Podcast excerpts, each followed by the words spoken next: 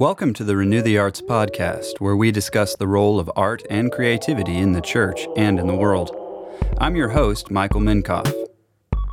Our mission at Renew the Arts is to liberate Christian creativity, and in the last four years, we've given away more than two hundred thousand dollars in sponsorship value for projects by Christians who are dedicated to their craft and to their faith. If you'd like to contribute to this sponsorship fund and this podcast, please join our patron community today. It's really easy, and it starts at a dollar a month. That's only about twenty-five cents per podcast episode. Go to patreon.com forward slash renew the arts to learn more.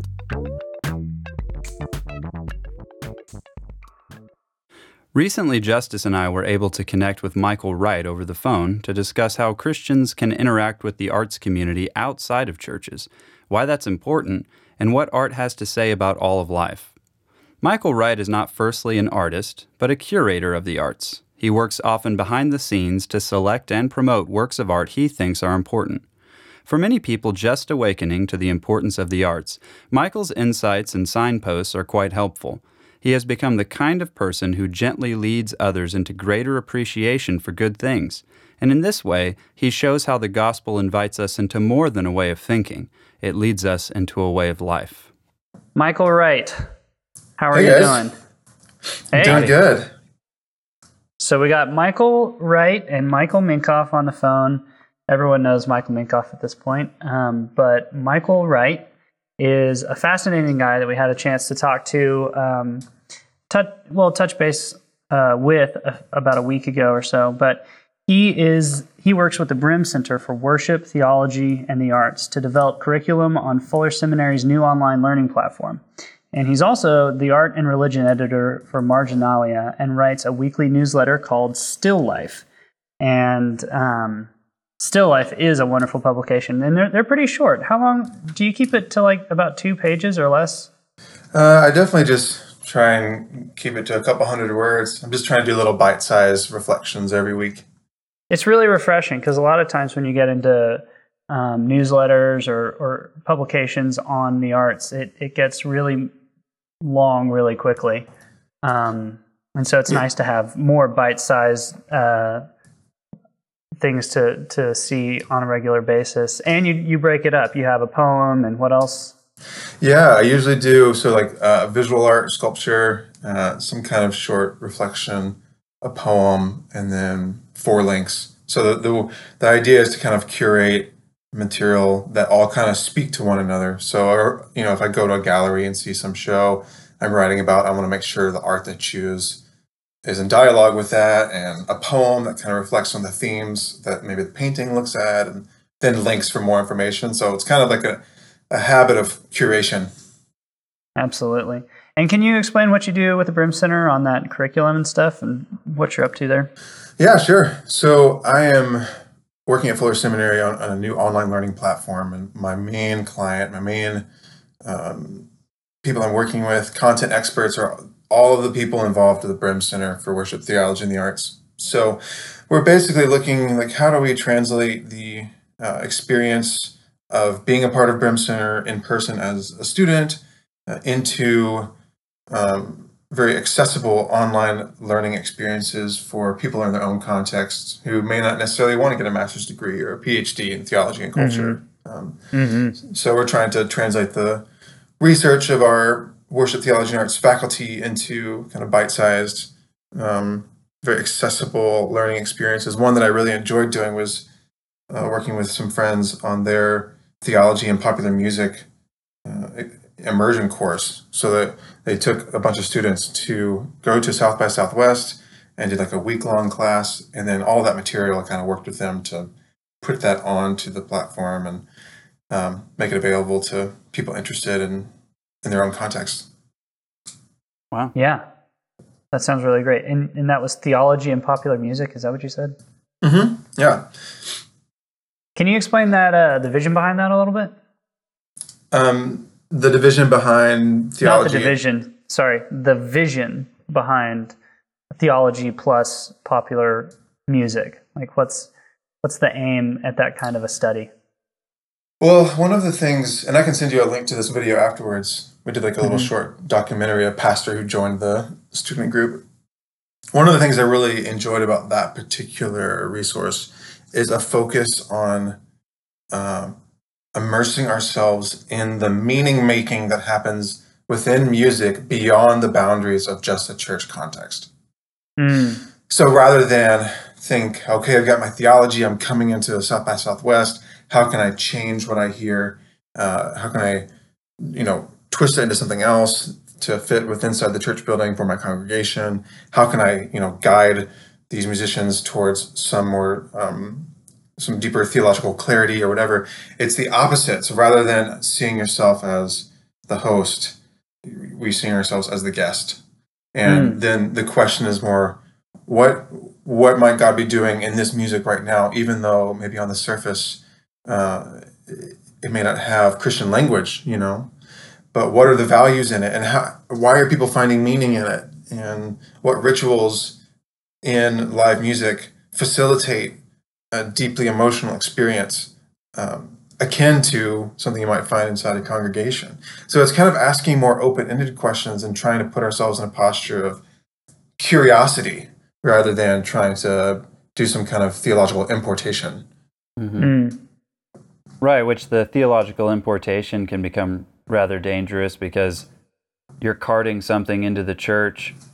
Even if you're doing it critically, you don't necessarily understand even what you're bringing into the church. But if something is allowed to exist as it is, and given some degree of freedom and some degree of open-mindedness concerning what it actually is, rather than trying to uh, appropriate it, um, mm-hmm. in some ways it protects the church. Um, it's again, there's a protection of the church that's going on, because you're you're going outside the walls of the church and trying to understand and uh, empathize with people uh, wherever they might be. Um, I think that there's a lot of usefulness to that. Mm-hmm. Yeah, it's reminding me of um, a, a couple years ago. I, I asked friends on Facebook, "What are your what are your accidental hymns? Like, what are the songs that uh, burrow down deep in your soul and become prayerful for you, even though it may not be a part of contemporary Christian music or worship music or whatever?" And the list was really great. I started pulling together some of those songs onto a Spotify playlist, and there are these um, gorgeous, soulful songs, and many of them don't necessarily match what we'd expect to see on a Sunday morning. Mm-hmm. Um, that's not to knock one or the other. It's just a kind of a habit of looking in new places for spiritual sustenance, you know.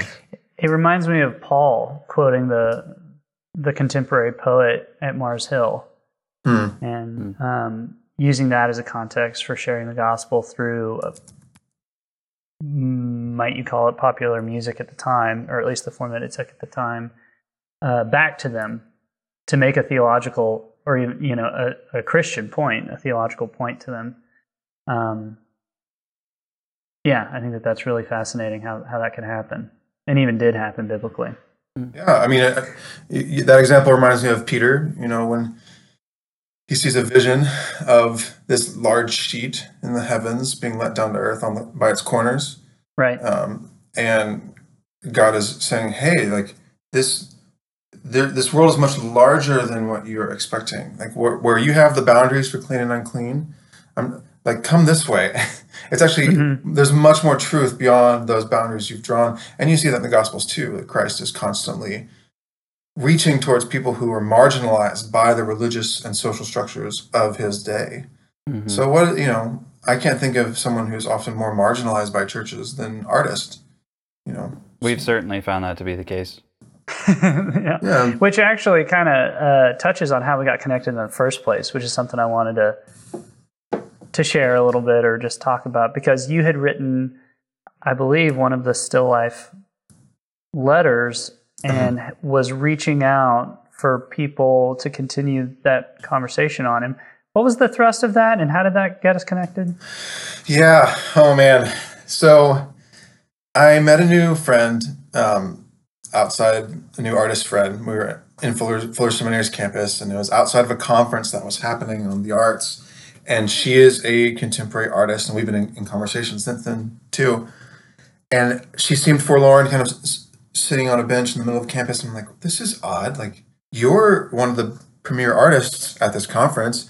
The conference is happening inside, and you're outside. You look like you're not a part of it. What's going on? So I talked to her, mm-hmm. and she was saying that she was really struggling to find a, a way to fit in, um, which really was a red flag for me, and kind of an image of something that's happening, I, th I think, on a much larger scale.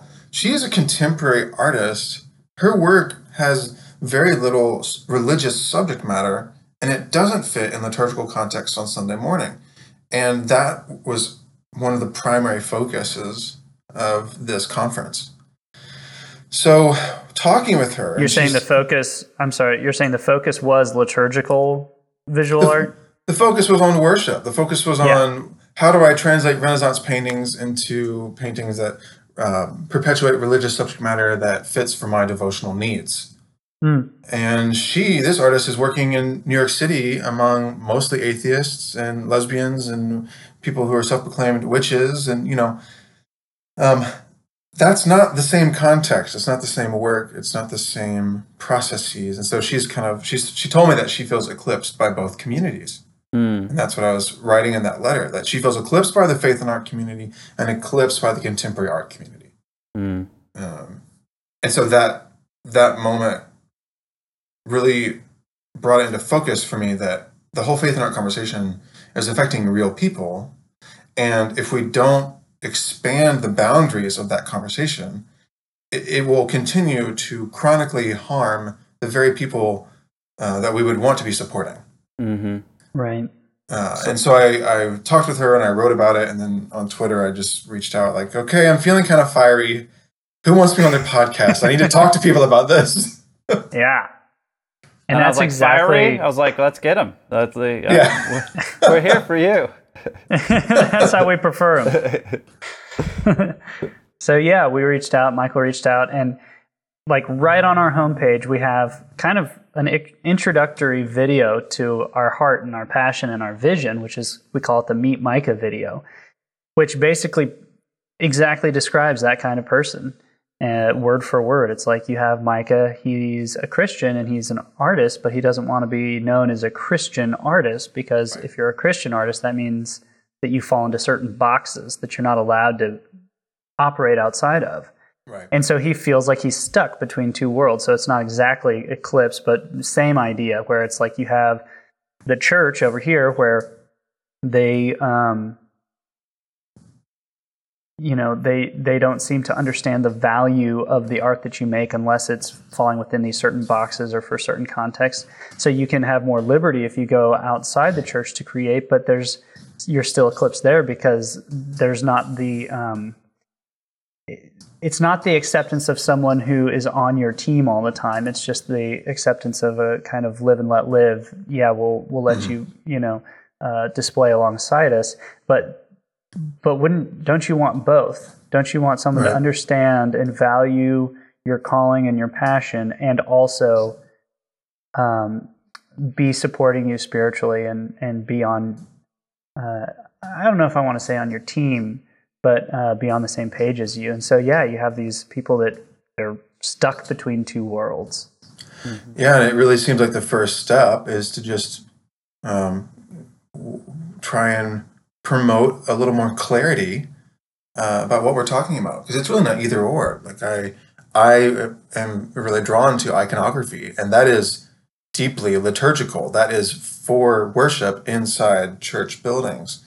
Right. But, you know, I'm also really drawn to a really interesting gallery show happening out here in L A that would never fit inside of a, uh, a church context, but has deeply spiritual themes. So we just kind of need to, to cultivate some clarity around this whole conversation, which I'm, that's why I'm glad to have met you guys, because I, I love that idea of cultivating that space and, and liberating the imagination, liberating creativity.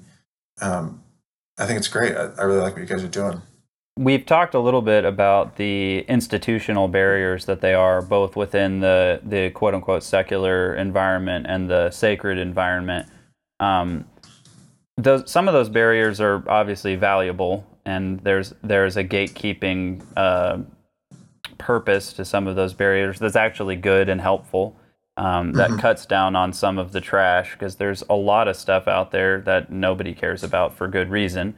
And uh, maybe, I don't know. Uh, and so, but there's got to be some kind of a standard making, or you just end up with the deluge of the internet, which is impossible to navigate. Um, it's just right. too large.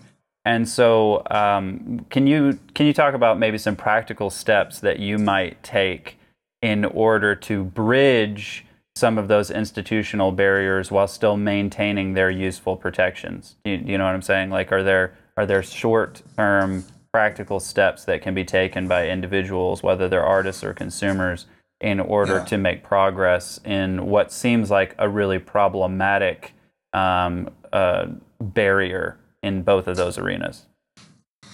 You know, um, the first thing that comes to mind is just, uh, it's we need to really begin to re- recognize that when we talk about the arts, we're talking about people and institutions. Like, before we can even have kind of, um, you know, practical steps for engaging this conversation, we have to remember that it exists beyond the scope of just religious subject matter. Um, religious subject matter in a painting is, like, that's useful, that's good, that's uh, that can be a kind of devotion. Like, I remember seeing uh, a Gospel Coalition uh, list of like eighteen paintings every Christian should know about. That's yeah. really, that, that is a good thing. Mm-hmm. Um, and But it's not a good thing if that's where you stop, because then we miss out on understanding that there's an entire art world beyond the scope of uh, church communities, and our artist communities that are beyond the scope of just a church community.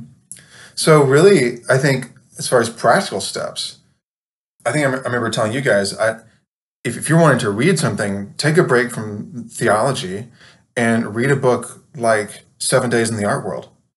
Uh, where you can actually get a glimpse of what the contemporary global art world is like, or take a break from looking at uh, different paintings that are based on the Gospels and read a book like Art and Fear, which gives you a glimpse into the uh, the risky and courageous choices that an artist has to make as they pursue creative work on, in their inner life. So those are the kinds of things that we just kind of need to reframe uh, and maybe find new doorways into this conversation. You know, if if there's a church, if there's like a pastor listening to this podcast right now, and they're like, oh, I'm, I don't know where to start. Like, I'm really stressed. I, I don't know a lot about art. I feel intimidated or frustrated, or, you know, we had an arts program, but it fell apart. What do we do? Well, you know, maybe the next step is just to go visit the local museum and mm. get in conversation with people who work at the museum. Maybe there's someone in the congregation who works at the museum. What, how, what would they want uh, a vision for the arts to look like for your particular church? So it's really mm-hmm. just kind of reframing the way you approach the whole conversation to focus on the people who are involved in the production of art and the institutions outside of churches that are involved in the cultivation of it. Mm-hmm. And the expectation and that- of what you've said is that it's likely that the church has a greater responsibility to reach out to the world. I mean, the the world is probably not going to reach out to the church concerning these things, especially not right now, and nor should we expect that. Hmm. Yeah, I mean, I think we're... Oh, go ahead. Well, it just sounds like there might... In my mind, what it keeps sounding like is that there needs to be a little bit of humility. Uh, I think that I think that, that might be... one of the maybe a crux issue here, because the the alternative to what you're saying, which is to approach other institutions and to approach other people and see what what's going on there first, like understand what their perspective and is, understand what they're doing, um, instead of just kind of bursting onto the scene and saying uh, we're going to take this over, or we're going to do this better, or, or we're going to gospelify uh, what's right. already going on. Um, as with any like mission field or or um, relationship, like be quiet, listen, you know, right. be humble, gain some right. perspective. Uh, is that kind of part of what you're getting at? Yeah, and it's not humility in the sense of like, oh, I, I need to feel ashamed or I, I need to feel bad. That it's it's humility and curiosity, I see those as, as two sides of the same coin. You know, humility is seen clearly because we have our feet on the ground. And curiosity is this active searching for new experiences and being open to what happens. Like, I think of um, uh, Sister Wendy Beckett, who's a really a deep inspiration to me. And she traveled around the world um, doing a B B C series on yes. the yeah, arts. I've seen those. They're great. They're, They're so amazing. Fun. It's yeah. all on YouTube. You know, you don't yeah. have to invest any money. Just take some time and watch the ten videos of the story of painting, and you are watching this beautiful soul engage the arts. So she's bringing her faith. It's so obviously a part of the conversation, but she's taking delight in art for its own sake. Mm-hmm. Mm. You know, what we should do is add that YouTube series to our suggested um, resources page. Yeah. On yeah. our website. That'd be great. It's a fantastic series. And she is a real sweetheart. And, and her, her analysis is incredible. It's impeccable.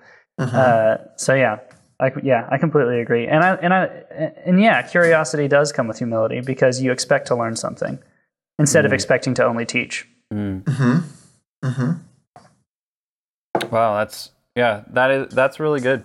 I would like to see more of that. I, and I think that there's, uh, there's a big space for that right now, uh, within the church that's currently, I don't know. I mean, maybe a, a lot of people in the church feel like we have the answers and our job is to give other people the answers. Mm-hmm. But the thing about Jesus is I don't think anybody in the history of mankind has ever had more answers than Jesus, mm-hmm. but recognizing what was good for his listener, he asked more questions. He asked a lot right. of questions. And right. I don't think his questions were, you know, purely Socratic. Uh, I don't think he was coming in being like, let me help you get to where I am. I think oftentimes mm. his questions were truly seeking and searching, wanting to know mm. um, another mm. person.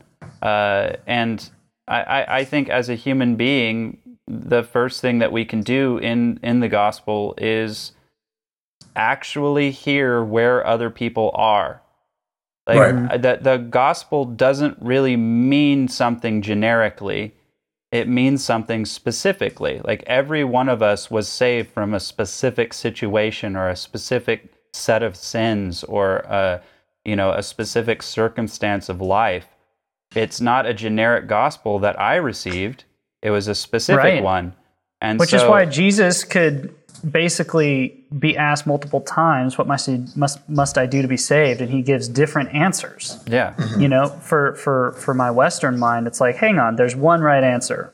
So why is he jumping around and like mm-hmm. keying in what mm-hmm. particular people might need to hear in the particular moment? That feels awfully, um, you know, subjective. Right. Um, you know, there's one definition of the gospel mm-hmm. and it's in John MacArthur's study Bible. You know what I mean? Oh, I had no idea. We need to all go buy that. And then we've resolved this problem and we can move on. Yeah. I want to take a break here and thank our sponsors. The John MacArthur study Bible is oh, really no. great. No, I'm just kidding. Oh, no. Um, no, but really, I am going to interrupt. I just want to take a moment to thank all of our Patreon supporters for making this podcast possible. Without your help, we literally couldn't afford to keep doing this. I want to offer a special thanks to our newest supporters, Garrett Godfrey, Caleb E. Freeman, and Luke Lillard. Thank you all so much for your support. If you'd like to contribute to this podcast and this movement, please join our patron community today at patreon.com forward slash renew the arts. Uh, no, but, you know, I, so I think that that is actually one of the huge strengths of the arts, is that humility and curiosity and, and space for truth minus dogma. Mm. Um, and it's not to say that all dogma is bad. Uh, if you have, you know, anyone who knows me knows that I, I don't have a, a huge problem with dogma. At the same time, there are scenarios where being purely dogmatic is just really not helpful. And I think that the arts is a fantastic place for...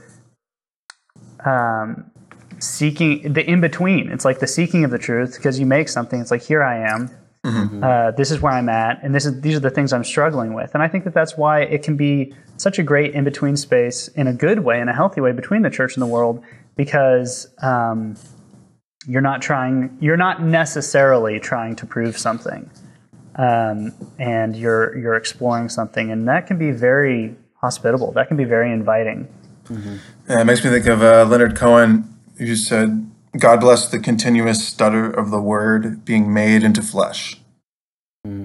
That's right. And I, I love that line, and it, and I, I think of that line whenever I'm going to a, a gallery show or a museum show, and I see a painting, you know, filled with lush colors that celebrate the sensual experience of being alive. I think of that line from Cohen because it's there's nothing. Th- there may not be anything explicitly Christian about um, the work itself, or, or even in the the text that accompanies it, but it's so obviously resonant with the kind of life that we would hope being a Christian is. Right. Uh, you know, one where a deep celebration of, of life itself. You know, E E. Cummings, "I thank you, God, for most this amazing day." It's this gorgeous prayer. Uh, why are we not reciting that prayer in church on Sundays? Mm-hmm. Um, Can you actually say that quote again? Because I know that if I were listening to a podcast, I'd probably have rewound it and to hear it again. Can you quote that again? Sure. Uh, the Leonard Cohen. Yeah. So that he just he says this line, um, "God bless the continuous stutter of the Word being made into flesh." Yeah. Yeah, that's right on. I really like that. Yeah, so I guess then the corollary to humility, because humility is A, a, a stance, or I, I, don't, I don't even want to call it a posture because it, that sounds disingenuous, but it is a heart posture um, in the same way that kneeling is a body posture. And I think gratitude is another posture of the heart that uh, you're kind of touching on with the with this bit from E E. Cummings, um, and really just the appreciation of the beauty and the variety of all the dappled things of all the world. God made those things, and it is revealing his character, and those of us who know him should receive those things with gratitude and joy. And it takes skill and time and experience to be able to receive those things. And I think, I mean, just if you have children, you know this to be the case. A child has very untrained tastes at first, and those tastes develop, and they are corollaries of both their cultural upbringing and their personal sense of identity, and those things uh, have their course in, in, the, in the midst of their lives. It's helpful to have somebody who knows how to appreciate things mm-hmm. tell you and help you along in the appreciation of those things. Like, did you did you notice the joy that was available to you in the world that you're constantly taking in? You know, like, what a joyless life we would have without gratitude and without trained gratitude, uh, which I think mm. art appreciation really is the training of gratitude. Um, mm. like, so mm. I, I really, I love those those two aspects of this humility and gratitude, which really does fit very closely to the way we're supposed to be as human beings before God and others. That's a great line. Art appreciation is the training of gratitude. Uh, yeah, it, it makes me think of this. Uh, this what you're saying reminds me of this poem by Gwendolyn Brooks. I'd, I'd love to share it with you. Um, it's just called Art. Mm. And she says this: "Art can survive the last bugle of the last bureaucrat, can survive the inarticulate choirs of make-a-tears, the stolid and stately places, all flabby gallantries, all that will fail. Lending our strength to keep art breathing, we doubly extend, refine, we clarify, leading ourselves, the halt and the harried, through the icy carols and bayonets of this hour, the divisions, vanities, the bent flowers of this hour. We hail what heals and sponsors and restores."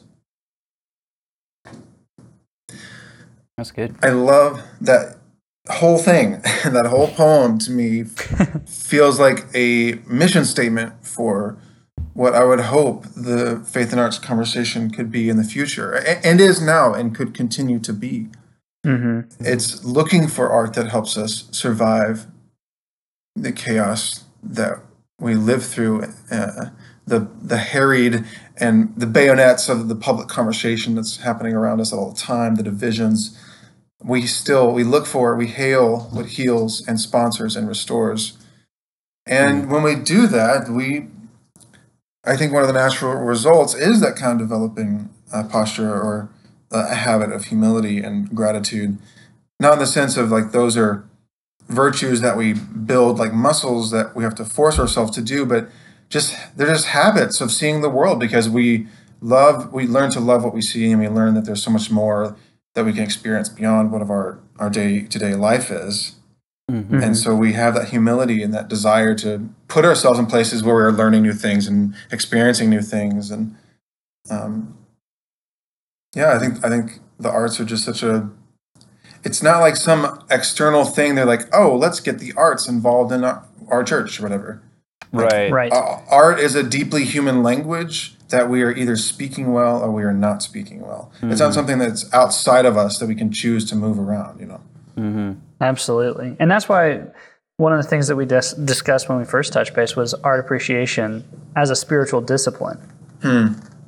Hmm. And uh, I think that that's, I think that that's a great way of understanding how this isn't, like you're saying, a tertiary issue. It's not something you just plug in plug into other church programs or something like that. It's it's um, it's being able to speak, like you said, a deeply human or spiritual language, um, mm-hmm. and receive speaking on that type of language. I mean, it's fascinating how closely creative communication is woven throughout all of Judeo-Christianity. Mm-hmm. Uh, even the Bible, and we've talked about this so many times, but how much of the Bible is creative literature? Hmm. It's not a, a big tome of laws and and rules, or, or even just lectures, or theology. Far from it. Yeah, it's not a yeah, it's not a theology textbook. Right. And um, it's so much more than that. And you have to ask, well, why? Why, God, would you, when you decided to leave only a certain number of pages for us, uh, even all of Jesus's miracles and works, and and uh, they're not recorded. It says that in the New Testament, but you still mm-hmm. carve out enough space for the Song of Solomon. Mm-hmm. Why? Why was that of more priority than the stories of Jesus that they said were left out because they would fill the whole earth? Mm-hmm. You know what I mean? And, and mm-hmm. it's because it is not tertiary. It's a fundamental mm-hmm. way that we understand the truth. Fundamental. And that's why the Bible is, um, to such a great extent, leaning into that type of language. Mm-hmm. And, you know, it's very easy for the, the very next step to be like, oh, okay, so that means we're supposed to all be artists. And, oh, I'm not an artist, therefore I can't engage this conversation, which is why we were talking about art appreciation as a spiritual discipline, you know. Everyone appreciates art to some extent or another. If you go to a movie theater, you are an art appreciator. Right. Um, we, you know, if you get dressed, if you make choices about what you're wearing in the morning, and those choices mm-hmm. are aesthetic choices, like I like the way this looks with this, you are an art appreciator. Yeah, um, you're a curator. Yes, that's actually that's, something I was just talking to Michael about, which is, oh man, this is great. Uh, I. I think a better way, because we talk about trying to be discerning with art, and that's that that can feel kind of stodgy to convince someone like, listen, you should be discerning in arts and culture. I don't know, that feels very, um, I don't know, up, nose upturned critical or something like that. But right. I think a better way is to say, um, curate yourself. Hmm. Curate yourself. Like, make sure that the the art and the images and the sounds and the things that you let into your heart, that you hang on the walls of your heart and mind, are good. Mm-hmm. Because if you don't actively curate, then other people will be making those decisions for you.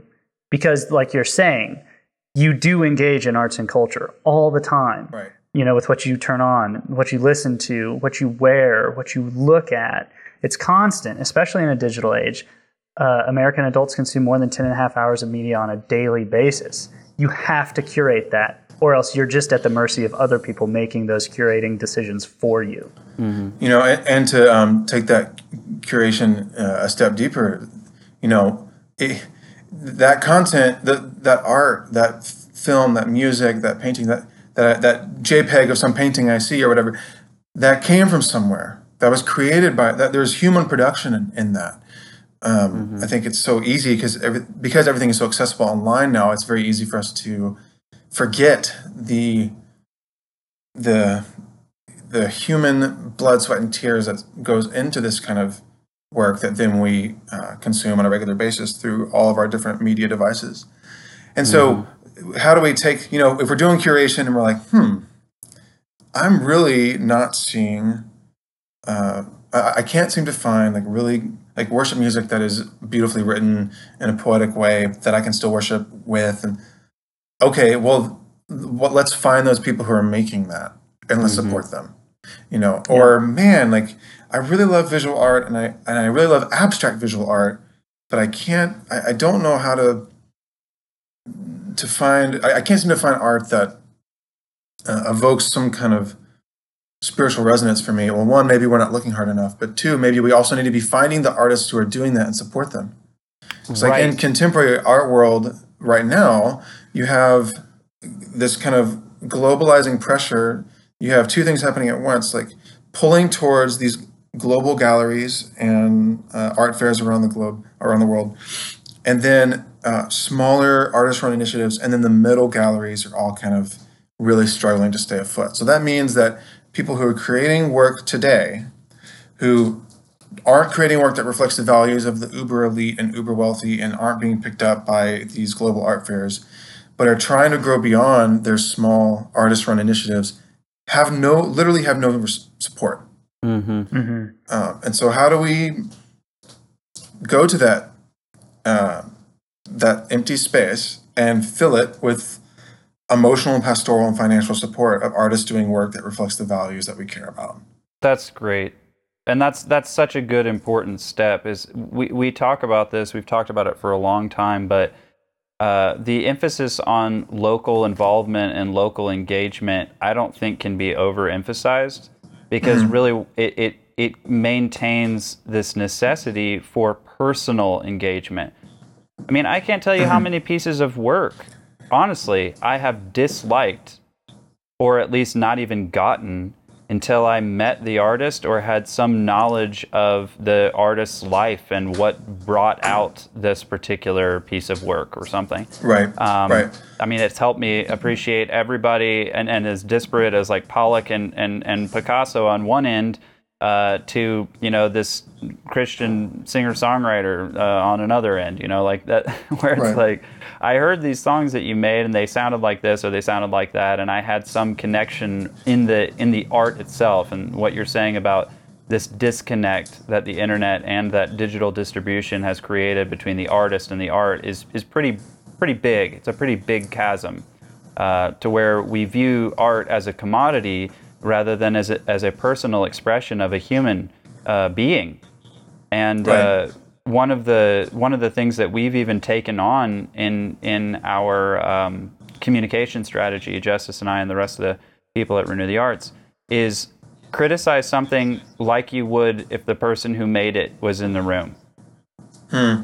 And hmm. Re, and I, I think that's a really important just kind of first step toward trying to to personalize again what has been depersonalized through our virtual online uh, in, in engagement, which, I mean, online engagement, like on social media, is sort of similar to, you know, road rage. It's like everybody's anonymous and, and there's no threat or fear. Like you would never speak to or act to somebody in person like you do online or like you do in a car.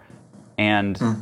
this has affected everything, but I think it especially has left artists out in the cold, especially within the church, where it's like, if, if you're producing a commodity we want to receive, then we'll receive it.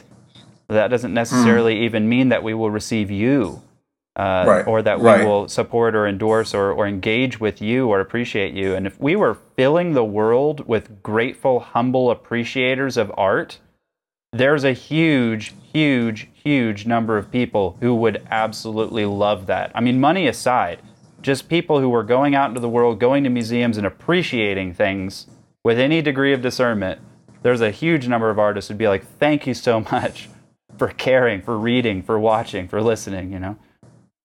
Yeah, I had a friend tell me once uh, that a an artist studio is their cathedral. And, you know, I I've started doing a few gal- uh, studio visits, and I, I really want to do more because I'm right there with you. I I think the um, the natural it, well, I, I wrote okay. Let me back up. I did a paper on this in, when I was in seminary. I did it on we were talking about hermeneutics and how we interpret things, and I was looking at how do we interpret art. Uh, and I started reading all the stuff on phenomenology and a book called Real Presences and a few other things. But basically it was, I, I came to the conclusion that the best way, the best process for a Christian to have within their engagement with art is to start with the art object itself and allow that to lead them into deeper and deeper relationship towards the person. Mm-hmm. Uh, so I saw a play that really affected me called Wit. Uh, and I tracked down as much information as possible and did some sleuthing and figured out a way to talk to the playwright and ended up talking to her on the phone for a while. And that experience of seeing my own life reflected in the main character of Wit inspired me to continue that conversation by talking with the playwright and calling some of the actors who were on the stage. And, and it, it spilled out into relationship. Mm. Absolutely. Absolutely. And, and that's and that's why the value of the local right. artist is so great. I think right. that one of the artists that has actually given me most value is my friend, I mean, very like one of my very closest and best friends, Jesse Murray. And um, I always marvel at how other people haven't jumped on the Jesse Murray bandwagon yet because his music is so amazing. But I've come to realize that although I do think he has a lot of potential to bring to a lot of people, um, one of the reasons that I feel this way toward him is because we've been so close for so long. And just in sharing geography and sharing community, the music that he writes is necessarily including what I care about because we've lived right. in close proximity with each other. And, right. and you know, what he's writing about is my life, mm-hmm. you know? Uh, and so that brings... I mean, who else has a... It, I, I'm so blessed to have Jesse in my life, but like, who else has a soundtrack for the last ten years of their life that they mm-hmm. can refer to and weep over and just be grateful for a recording of of the different, you know, eras of their life and stages of their life and different things happening? I mean, I, I go back through Jesse's catalog and there's music about us dating. There's music about, you know... Um, each of us getting married, and there's music about us going through doubt periods, you know, and, and it's mm. not even necessarily, he's not writing it about me, he's writing right. it about himself, but I'm with him. Mm-hmm. And and that can happen. That can happen. I, it should be happening. I think that, you know, even just having, if you actually had worship leaders who mm-hmm. were actually given a position of leadership, who are dedicated to their craft and who had vision and were talented, you would be able to have that kind of thing for a congregation of people where it's like, we've been together every step of the way. Hmm. And I'm not here to write bland worship music for you, or, yeah. or not even write most of the time. I'm not here to cover bland worship music for you every week. I'm here yeah. to uh, make our community life manifested in a tangible, physical way that we can all experience together and hold with us as we grow older. Um, yeah. So that we can look back and marvel at how the Lord's taken care of us. And there's no better way to codify human experience than through art. And that's obvious because anything that's left of old civilizations is art. Mm-hmm. So let Shakespeare I mean, write your diary, basically. Yeah, exactly. And why not? Why not? Why wouldn't uh, you? So that would be, that's like, absolutely. Having a local artist who has vision and competency is one of the biggest blessings you can actually have. As us, I mean, people are all talking about community and how to develop it. It's like, I'll tell you, I'll tell you, one of the huge puzzle pieces to developing local community is to support local artists who can mm-hmm. actually form the identity and, and transfer the identity of local community and, and remember the identity of local community. Yeah, I mean, I'm thinking of There's two whole for people who are interested in that. Think, man, like I really want to. I want to start uh, supporting local artists too. I mean, you're describing creative placemaking. You're describing decolonizing worship. Those mm-hmm. are two um, examples of things that are happening parallel to one another in art world and church world, right? Mm-hmm. So in art world, creative placemaking is looking at how to cultivate communities with the local texture and people and materials, just like you're describing, like art that reflects the local community. That's mm-hmm. creative placemaking. Um, or even some people are using language like social practice art, although that's contested. And then you have, over on the other side, you have um, people like, um, oh, what is her name? I think Sandra Van Opstal doing a book like Next Worship, or she's talking about decolonizing worship, where she's grieving this um, this problem of going around the globe, going to worship services and hearing the same songs by the same top forty worship artists. Mm-hmm. Yeah. And that happened to me and my wife too. We went to Mexico City recently and we were in an Uber and we heard this song. We, it was in Spanish. We're like, wait a minute. We don't really speak Spanish really very well, but like I recognize this sound. Let's see if we can, let's see if we can like Google the, the artist's name. And we did. And sure enough, evangelical worship pastor at a megachurch in Mexico City. Oh, interesting. And the sound was the, the exact same. Yeah. And, and that is just like, so, so we need to, that goes back to this idea of like local, localizing and, and focusing on the artists in your own community and trying to, um, you know, create work that then reflects the, the community around you, um, not just importing something that's popular or copying right. it. Right. And I think that probably sounds like a huge chore for a lot of people. It's like, oh man, invest in local artists. Like, oh boy. Uh, but there's, it's like, you don't have too much to invest and you have a whole lot to get return on. Like you just have to find, you know, it's not, it shouldn't, Lord willing, it shouldn't be terribly hard to find a single local artist with craft and vision right. um, to, to invest in and just engage with. Right. Um, and and see what they need. Huge. See yeah. what they need. See what they want. See what see what they're thinking about and longing for, and see what conversations they're obsessed with. And you know that goes back to the whole idea of curiosity and humility. It's it's mm-hmm. not like descending onto little art worlds and um, you know trying to quote unquote minister to them. Mm-hmm. Mm-hmm. I mean, yes, it is a form of uh, ministry at its deepest level, but it's because we're just building relationships and and.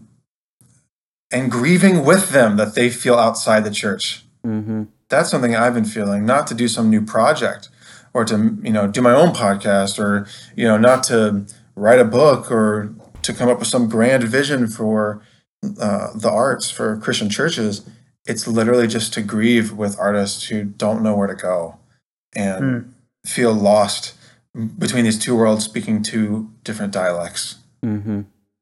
Absolutely. Yeah, I wanted to talk about art and mental health because this is yeah. something we really discussed, but we're running out of time. So what we're going to do is we're going to push that over into an extended conversation that'll that we'll post for our Patreon supporters. Um, so for everyone else, sucks to be you. Uh, if you want to listen to these extended conversations, you can support us for as little as a dollar a month, and that's for real. Uh, all extended podcast content is um yeah goes out to our patrons, and and extended content's available for for just a dollar a month. So we're going to go ahead and wrap up this conversation and hop over to that one, um but thank you, Michael, and uh I really hope everyone has enjoyed this conversation, and uh we'll continue the conversation in just a minute. Yeah thank you guys for the invitation. Absolutely. You're welcome.